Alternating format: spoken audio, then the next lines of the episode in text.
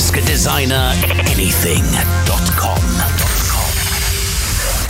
Hello, I'm Craig, and welcome to Ask a Designer Anything. Today, we're talking about websites and what makes them bad. So, I'm going to be covering everything to try and detect whether your website is any good, whether you need a new one, or how to analyze if it's been done properly or not. So, let's get started. You'll usually get a little bit of an inkling as to whether your website is any good or not as as you're getting it done for you.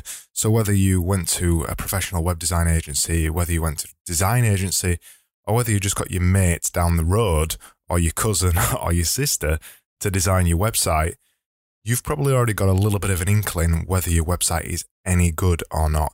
And the first thing I want to talk about is design. So what it looks like. Now, the problem with design is that it's very subjective, but it is fairly easy to work out whether a design is professional or not. And just by looking at it mostly.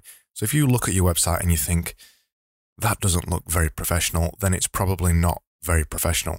I talked about this a couple of episodes ago, around 20 episodes around the, put my teeth back in, around 20 episodes ago, when I was discussing how you can tell whether the design of your website is bad or good. So the main things you're looking for is, is it professional? Does it look professional? Do the colors clash? does it look like how you'd expect? And does it look like other people's websites? So does it look like your other competitors' websites? Do your competitors have particularly good websites? And does yours look as good as that?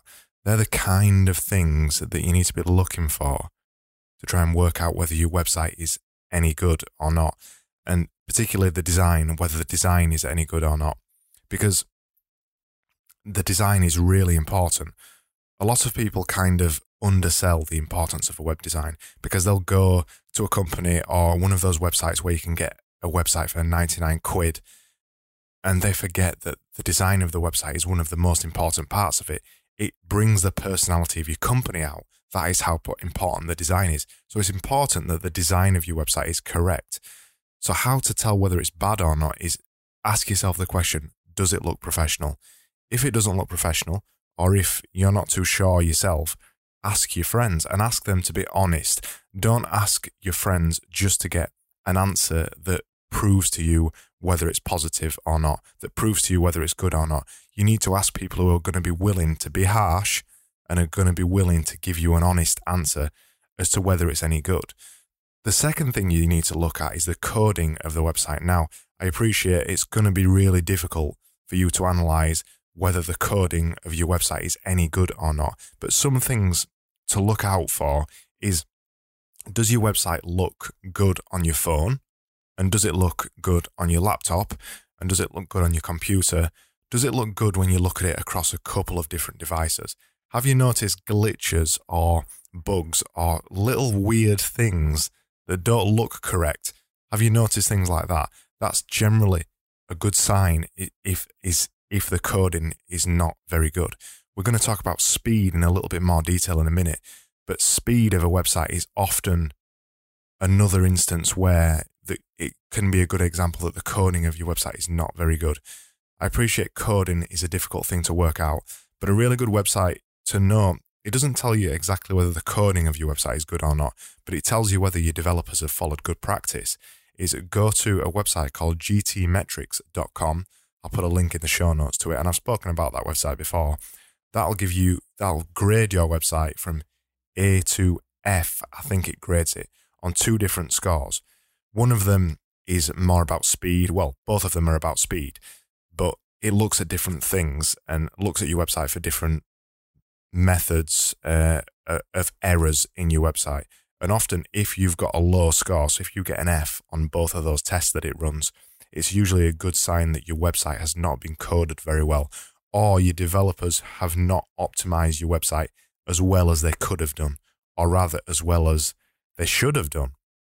So, if we talk about speed of your website, speed of your website is so important these days. It is really, really important that your website is fast because Google and other search engines have started to say that if your website is not fast, they're going to start dropping you in search results.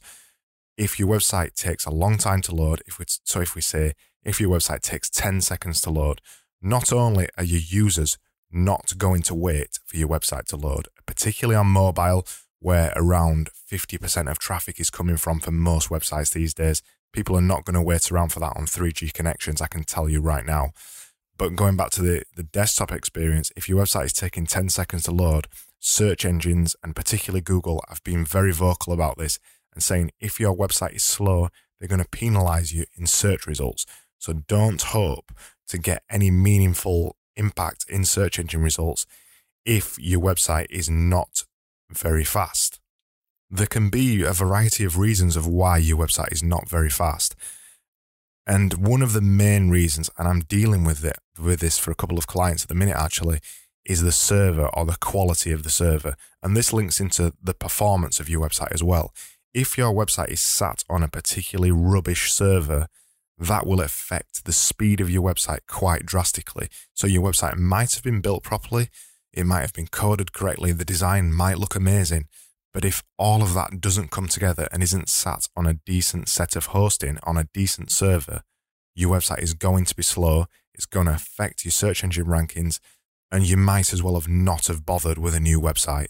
So it's really important that you work out whether it's the coding of your website or it's the server that your website is sat on and work out which one of those is causing your website to be bad. In this case, causing your website to be slow. It can be quite difficult to work out which one of those is. So I'd suggest you speak to a web design company or a design agency or more technical people who can help you find out whether that is the case because it can be difficult to work out which one it is. It's also actually difficult to find an honest company that are going to tell you that your website is slow. Don't I don't suggest in this instance, unless you've got a particularly strong and honest relationship with the design agency, I don't suggest going back to the original company that made your website and asking them whether your website is slow or not.